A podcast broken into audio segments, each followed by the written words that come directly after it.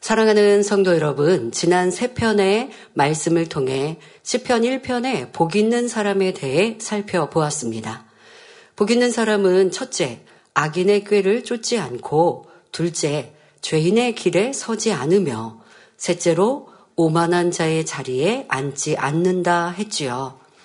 그리고 하나님의 말씀을 즐거워하여 주야로 묵상하는 사람이라 했습니다. 하나님의 말씀은 살았고 운동력이 있어서 말씀을 사모하고 묵상하는 각 사람들의 마음을 찔러 쪼개어 줍니다. 진리와 비진리를 구별하게 해줄 뿐 아니라 성령의 역사 가운데 하나님의 뜻대로 행할 수 있도록 인도해 주지요.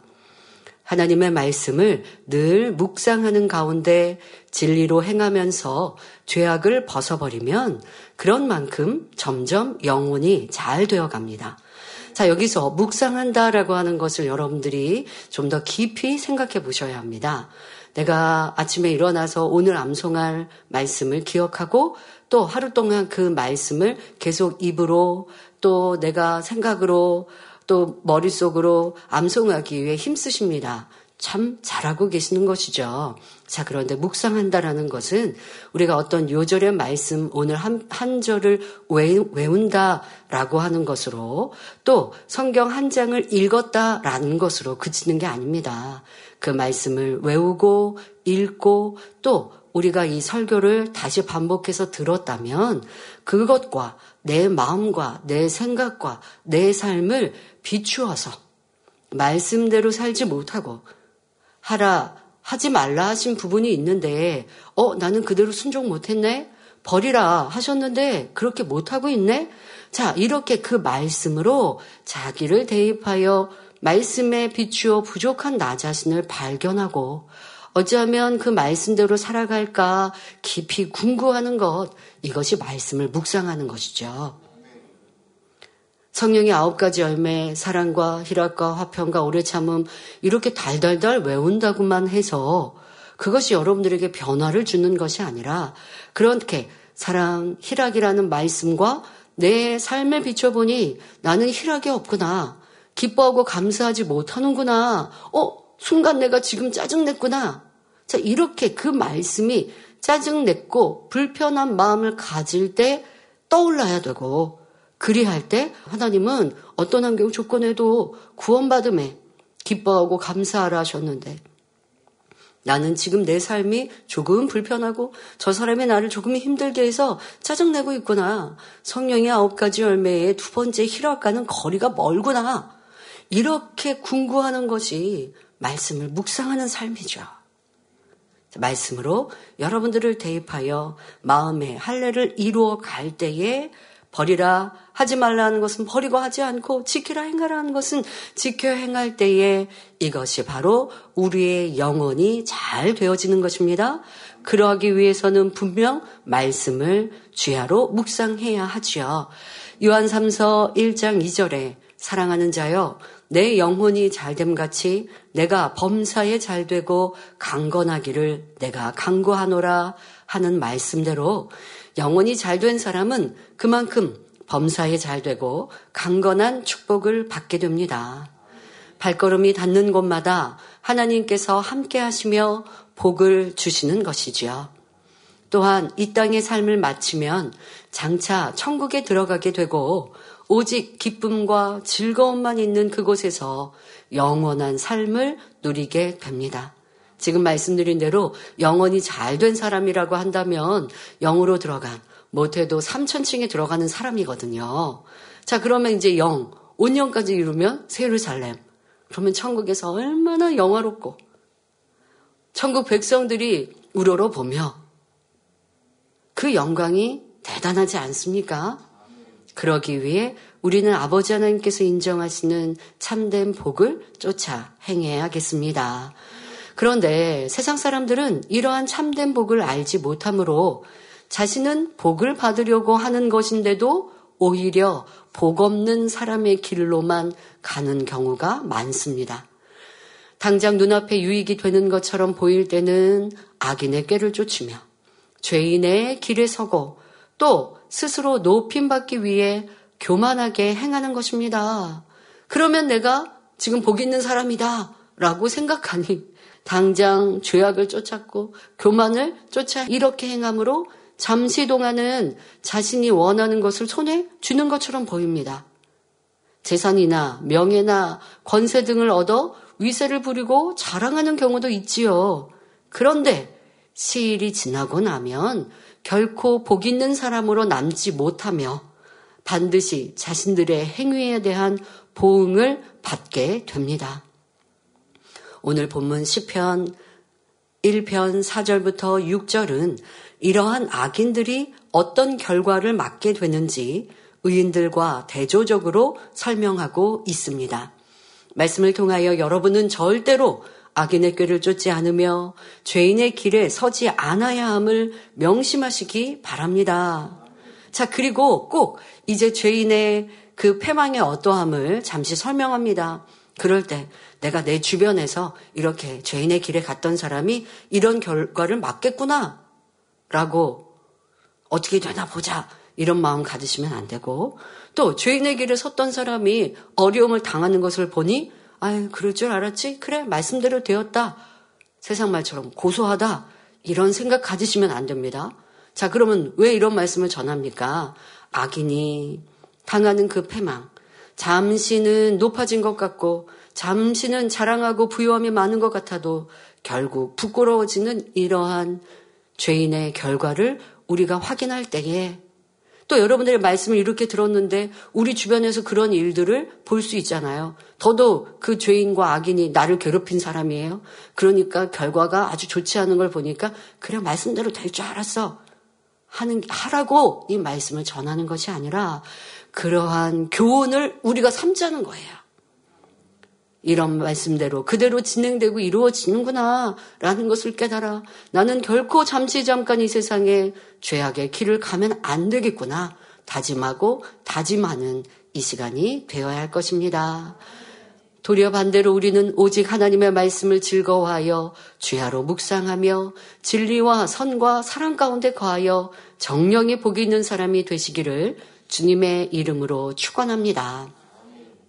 사랑하는 성도 여러분, 지난 시간에 증거한 3절에는 복 있는 사람이 하나님 안에서 받는 축복을 말씀하였습니다. 시냇가에 심은 나무와 같이 항상 하나님의 은혜 가운데 거하여 시절을 쫓아 축복의 열매를 맺는다 했지요. 그런데 사절을 보면 아기는 그렇지 않으며 오직 바람에 나는 겨와 같도다 합니다. 시냇가에 심기운 나무와 지금 바람에 날리는 겨와 완전 대조적인 이 말씀으로 비유하고 계십니다. 자, 겨는 별을 찧어서 벗겨낸 껍질입니다. 자, 우리 아동 학생들, 여러분들이 쌀밥 먹죠? 밥을 먹으면 우리는 보통 이제 쌀로 밥을 짓습니다. 그러면 그렇게 쌀 알갱이, 밥을 짓기 전에 쌀 알갱이를 이렇게 보았을 때, 아, 이건 쌀이구나, 라고 생각하는데요. 원래 그 쌀은 껍질이 있어서, 그 껍질이 있어서 껍질을 벗겨낸 알맹이가 우리가 먹는 쌀이죠. 자, 그래서 벗겨낸 그 껍질, 이거를 결하고 말합니다. 작년 성들은 다 알지만 혹시 아동학생들 이거 모를 수 있어서 잠시 설명했습니다. 알맹이, 그 알맹이, 쌀, 뭐 아니면 다른 곡식들도 마찬가지입니다. 자, 그 알맹이를 빼내고 남은 껍질. 자, 이 껍질은요, 가볍고, 그래서 바람이 불면 이리저리 날려 사라지며 또 아무 가치도 없습니다. 이렇게 그냥 입으로 후 불어도 날아가 버리는 이러한 얇은 껍질들도 많이 있지 않습니까? 바람 불면 그냥 후 하고 날아가 버립니다.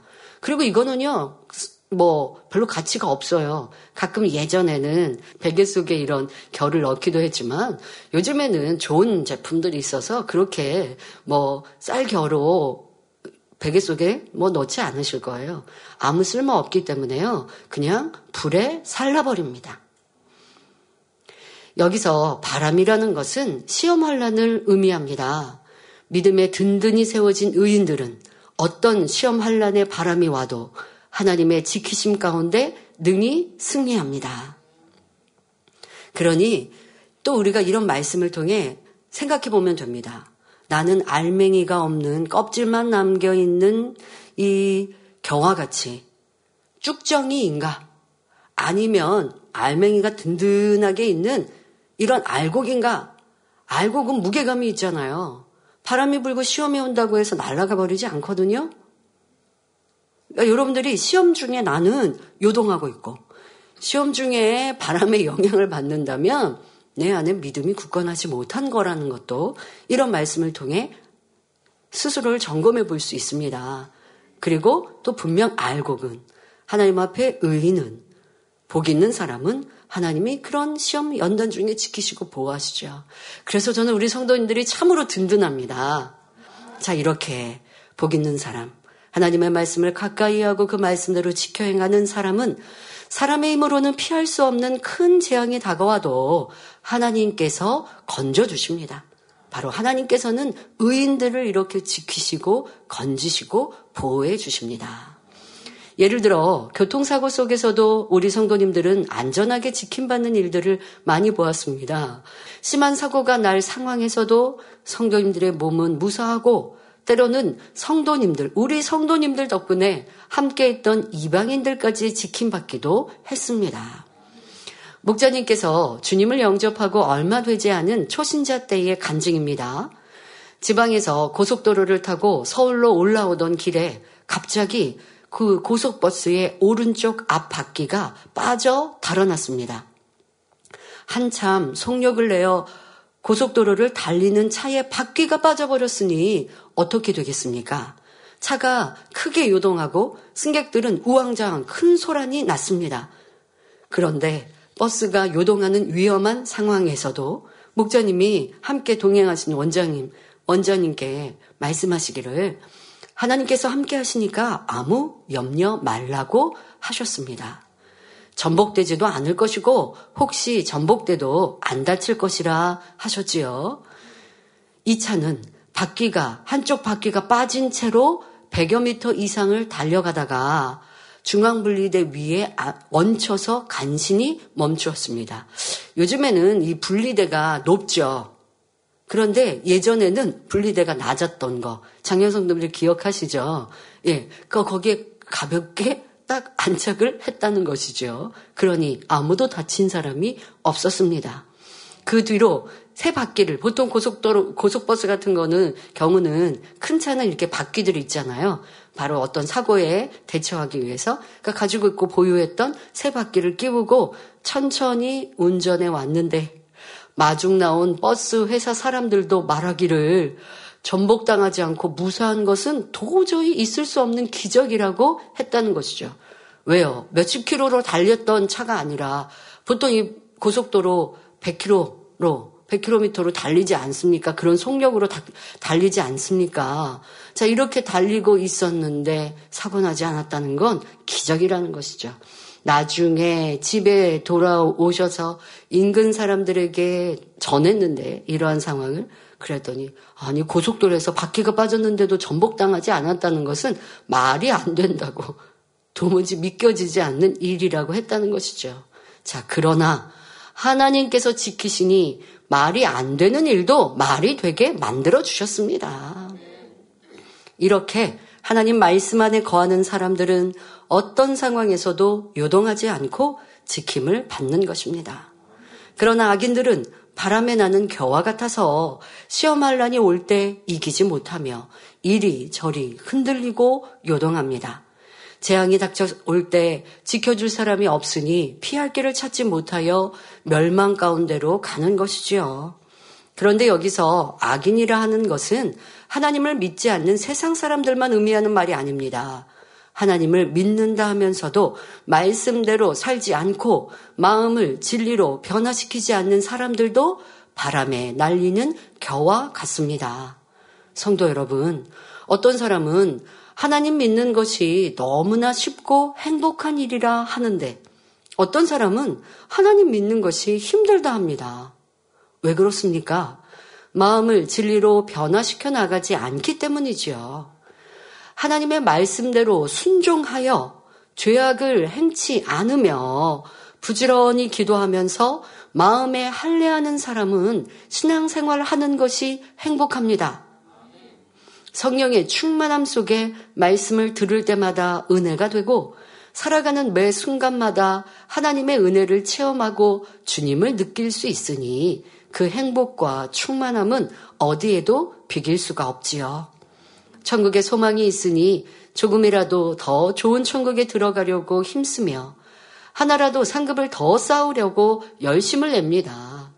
어떤 어려움을 당한다 해도 의인들에게는 하나님께서 피할 길을 주시니 걱정이 없습니다. 고린도전서 10장 13절에 사람이 감당할 시험 밖에는 너희에게 당한 것이 없나니 오직 하나님은 미쁘사 너희가 감당치 못할 시험 당함을 허락지 아니하시고 시험 당할 즈음에 또한 피할 길을 내사 너희로 능히 감당하게 하시느니라 했지요. 어려움을 당한다 해도 믿음으로 기도하며 진리만 쫓아가면 하나님께서 도우심으로 피할 길을 주실 뿐 아니라 결과적으로는 그 시험이 변하여 축복이 되게 하십니다.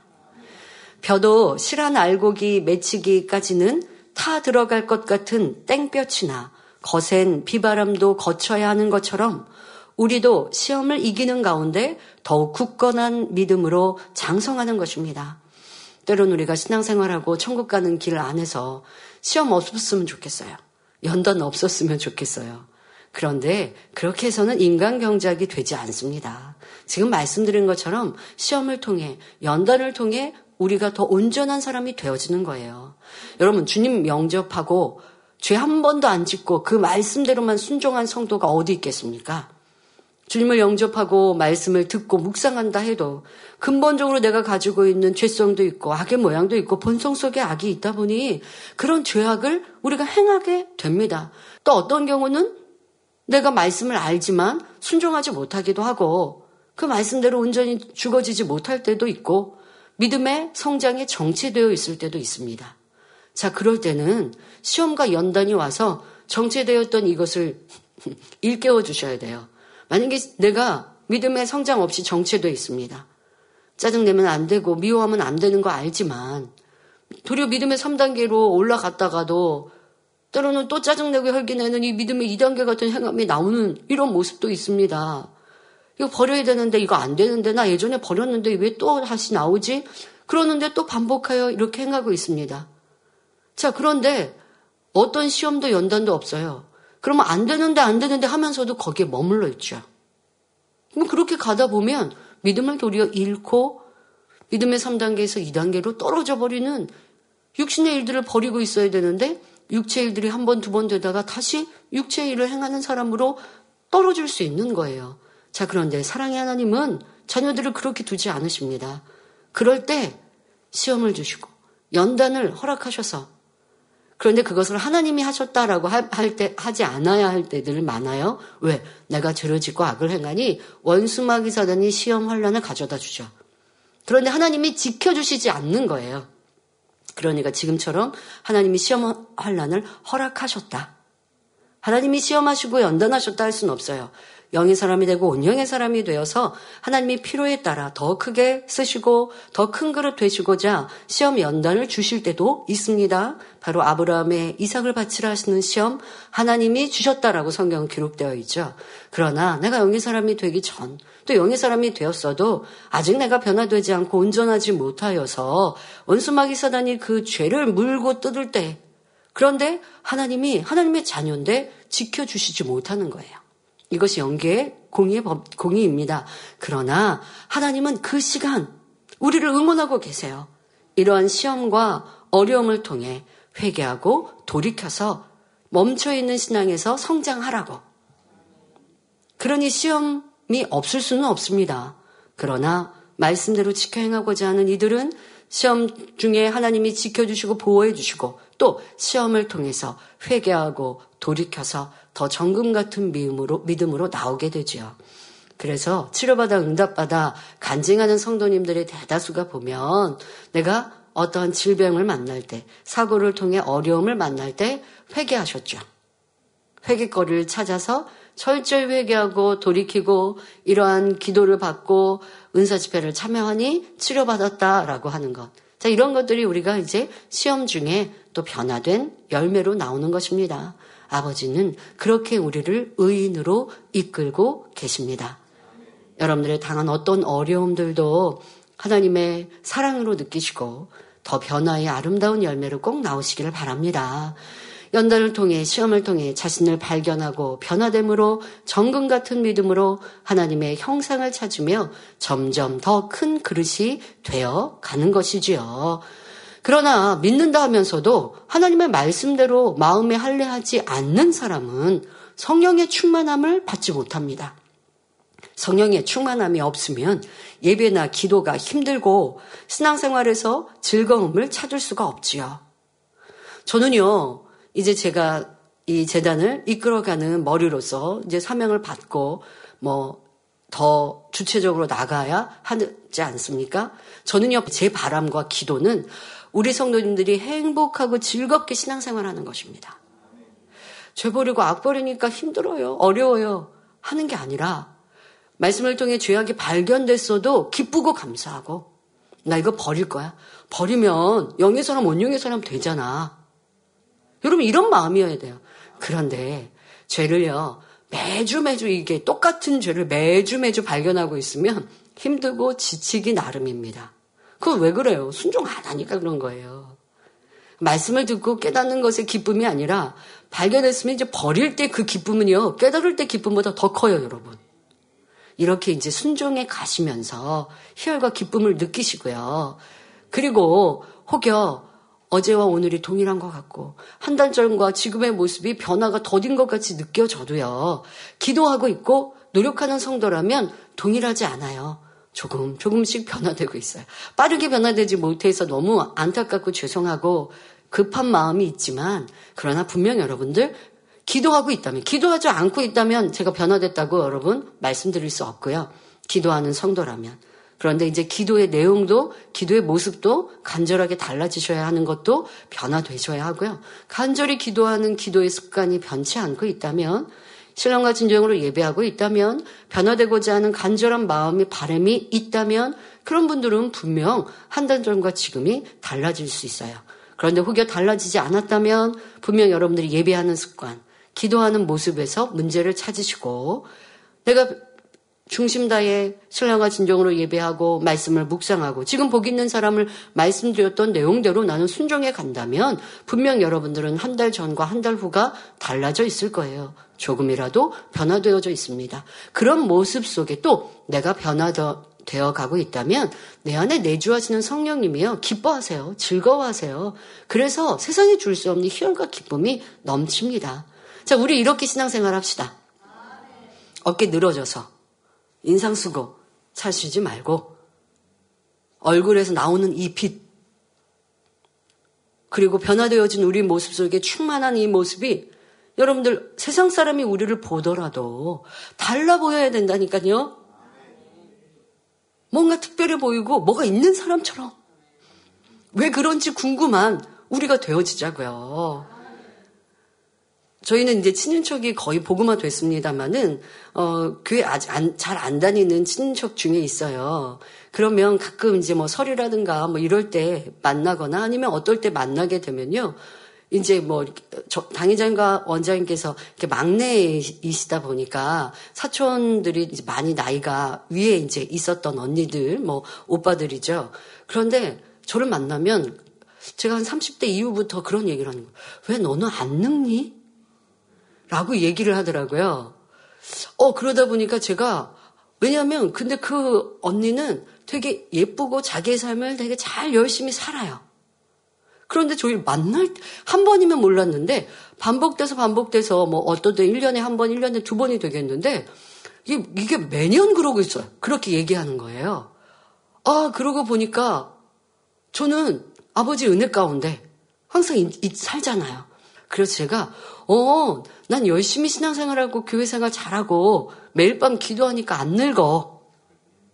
그렇게 얘기하니까, 어, 그렇구나. 이게 바로 전도가 은혜가 아니겠습니까? 자, 우리 모든 성도님들이 이렇게 아버지 주신 은혜로 성령 충만한 그래서 나는 행복하고 기쁘다. 그것은 바로 오늘까지 내 편에 말씀드린 복 있는 사람대로 순종할 때에 행복과 기쁨의 삶이 신앙생활이 되는 것입니다. 말씀을 들을 때 버리라, 하지 말라, 이런 말씀에 늘 마음이 공고하고 괴로우며 세상에 정욕적인 것을 보고 들으면 자신도 그런 것을 취하고 싶어서 마음이 요동하는 사람, 이런 사람은 복 있는 사람의 길 안 가는 것이죠. 힘들고, 그러니까 힘들고 지치는 거예요. 신앙생활이 힘들고 어려운 거예요. 그런 사람 되지 맙시다. 자, 이런 사람들은 이렇게 말씀대로 순종하지 않는 사람은 복 없는 사람, 그런 사람들은 천국에 소망이 없기 때문에 이 땅에서 어떤 어려움을 겪게 되면 기쁨과 감사의 기도가 아니라 원망과 불평이 나오고 슬픔과 낙심 가운데 빠져듭니다. 이런 사람은 시험환란이 다가오면 쉽게 쓰러지고 결국 하나님을 떠나는 경우도 있지요. 자기 유익을 쫓아 세상으로 빠지게 되는 것입니다. 바로 이런 이들의 모습을 바람에 날리는 겨와 같다 하십니다. 그럼 이렇게 하나님을 멀리하거나 하나님을 떠나버리면 그 결말은 어떻게 됩니까? 그 답은 이어지는 5절에 나옵니다. 악인이 심판을 견디지 못하며 죄인이 의인의 회중에 들지 못하리로다 말씀합니다. 그 악행의 결과로 온갖 질병이나 재앙 또 여러 가지 환란 중에 빠지는 것입니다. 하나님께 순종하지 않고 죄에게 순종했으니 죄의 주관자인 원수마귀 사단의 종이 되어 온갖 시험 환란을 당하게 됩니다.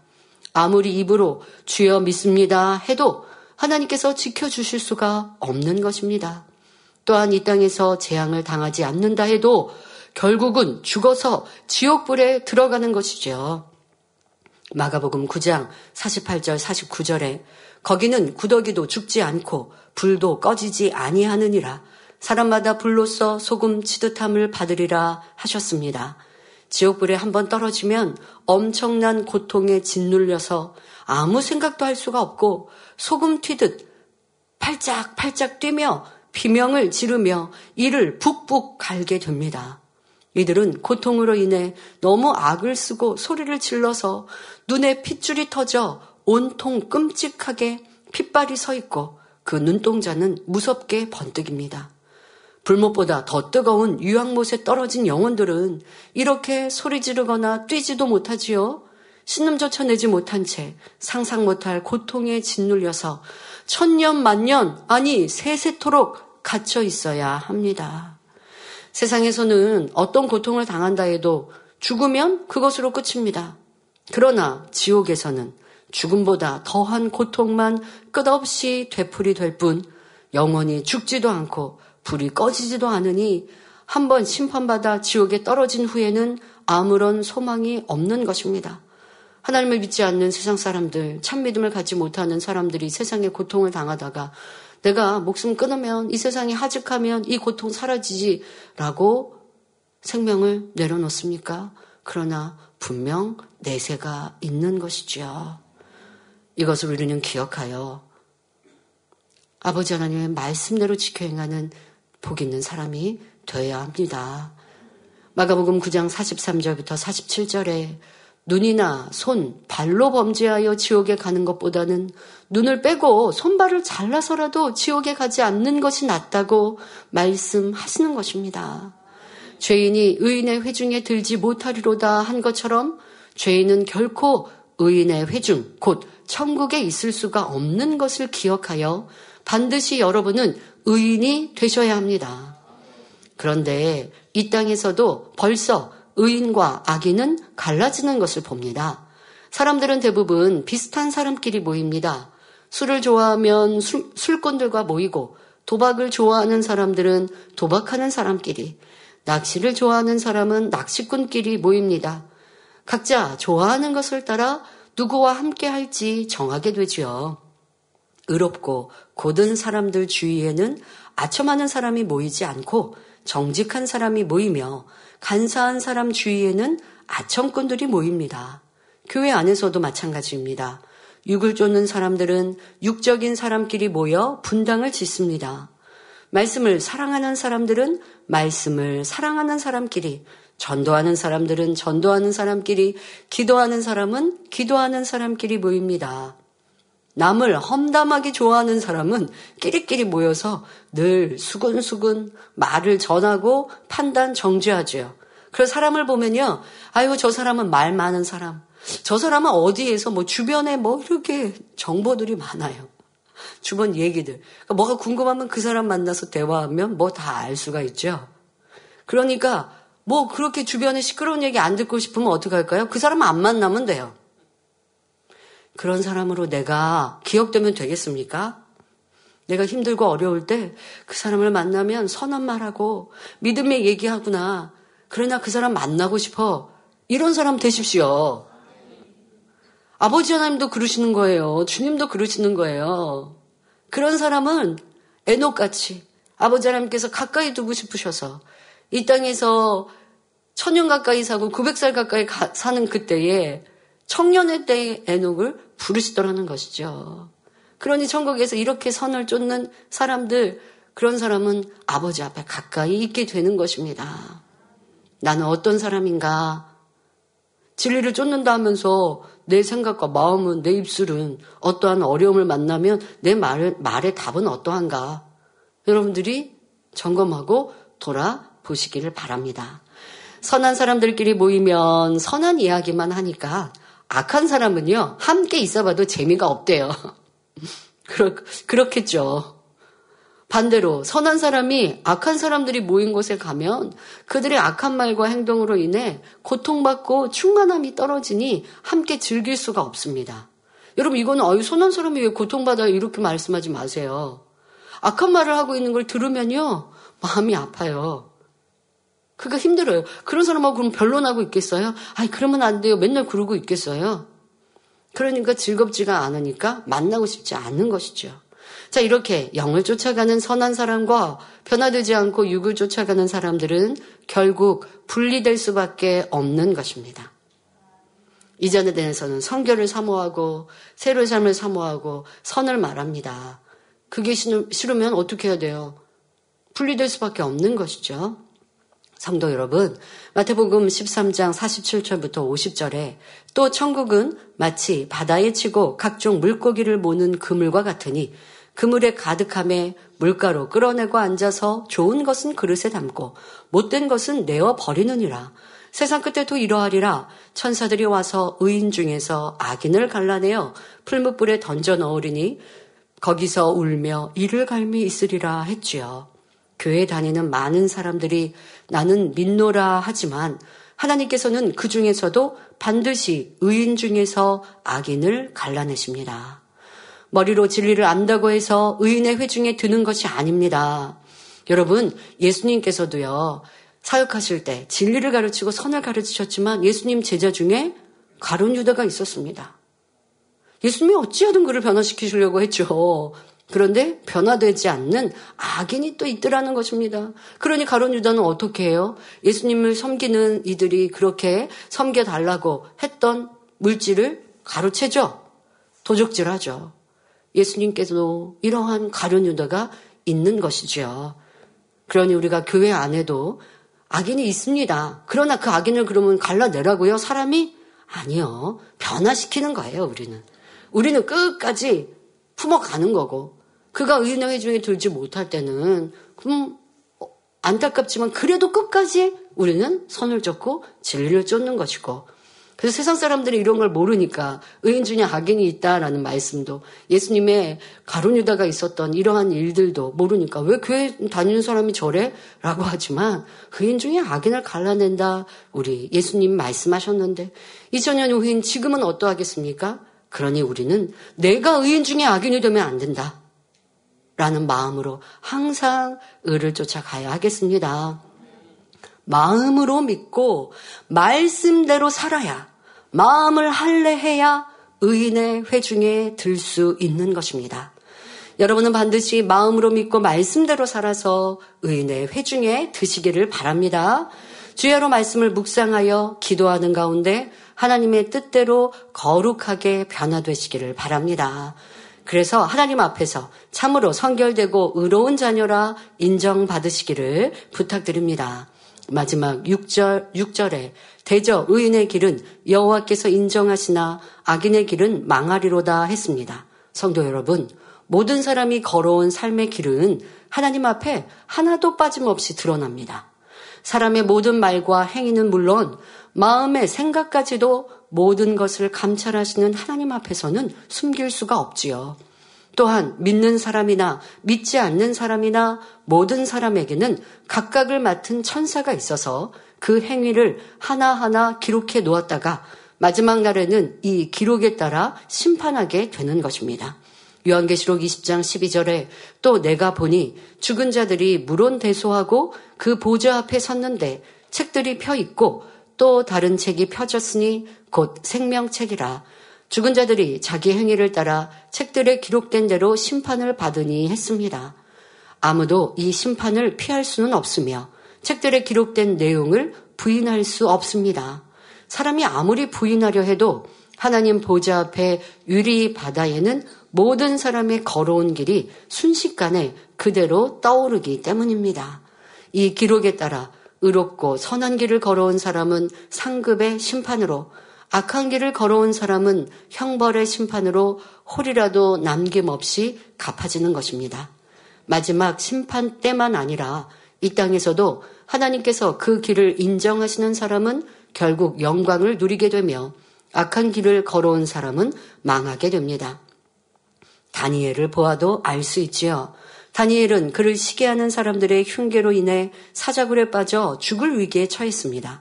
그러나 하나님께서 다니엘의 의를 인정하심으로 사자의 입을 막으시고 다니엘을 구원하셨지요. 하나님의 역사로 사자굴에 살아나온 다니엘은 이전보다 더욱 왕의 지극한 사랑과 총애를 입었습니다. 반면에 다니엘을 시기하여 죽이고자 한 사람들은 어떻게 되었습니까?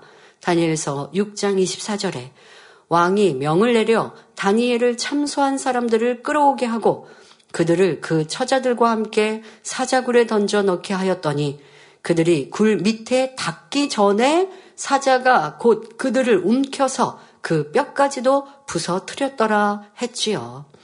악인의 길은 망하리라 하신 말씀대로 본인과 그 처자들까지도 함께 망하고 말았던 것입니다. 오직 하나님 앞에 믿음을 지키고 의롭게 행한 사람들은 반드시 하나님께서 그 길을 인정하시고 죽을 상황에서도 살리시며 그 결말을 책임지십니다.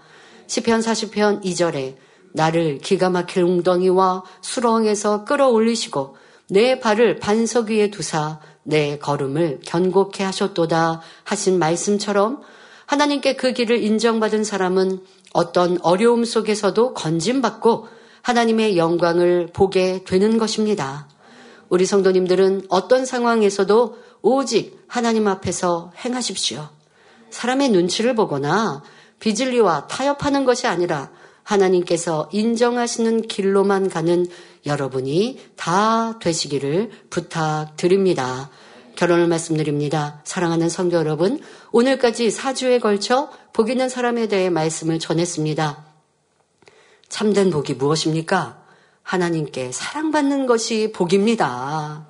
하나님께 인정받는 것이 복이지요. 이러한 복을 받으려면 악인의 길을 쫓지 않고 죄인의 길을 서지 않으며 오만한 자의 자리에 앉지 않아야 합니다. 오직 여호와의 율법을 즐거워하여 주야로 묵상하며 선을 쫓아서 살아야 합니다. 항상 기뻐하고 깨어 기도하고 범사에 감사하며 하나님의 뜻을 준행하며 살아갈 때 하나님의 사랑과 인정을 받습니다. 영적인 축복을 받아 영혼이 잘 되면 육적인 축복은 저절로 따라오는 것입니다. 일용할 양식은 물론 구하는 것마다 응답받아 하나님께 영광 돌릴 수 있습니다. 어려움을 당할 때도 하나님께서 모든 고난에서 건져주시고 결국은 화가 복으로 변하는 것을 체험하게 됩니다.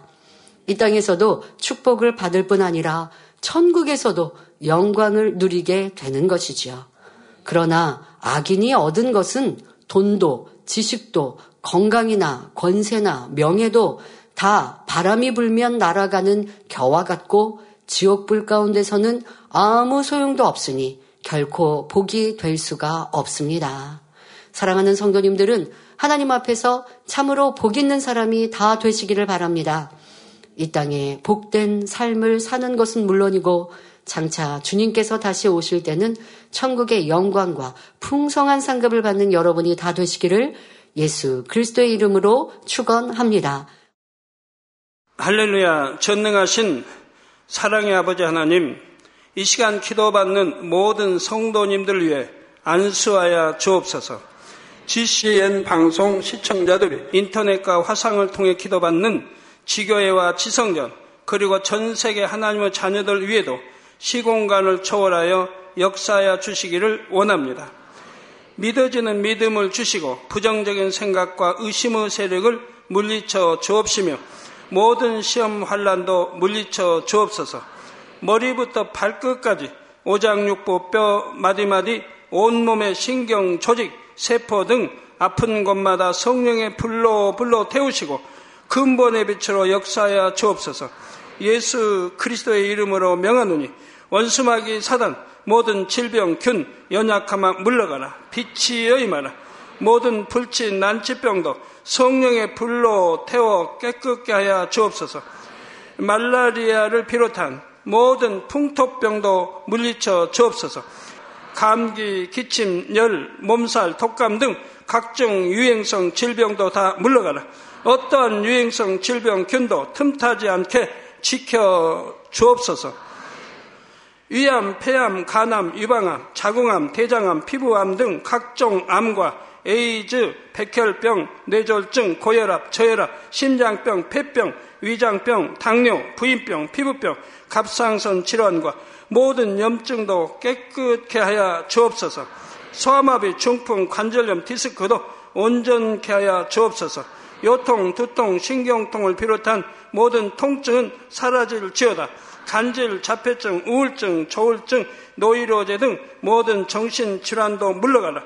모든 마비된 것도 풀어지고 일어나 걷고 뛸지어다. 눈도 잘 보이게 하옵시고 귀도 잘 들리게 하여 주옵소서. 소경은 눈을 뜨고 기머거리는 들으며 벙어리는 말할지어다.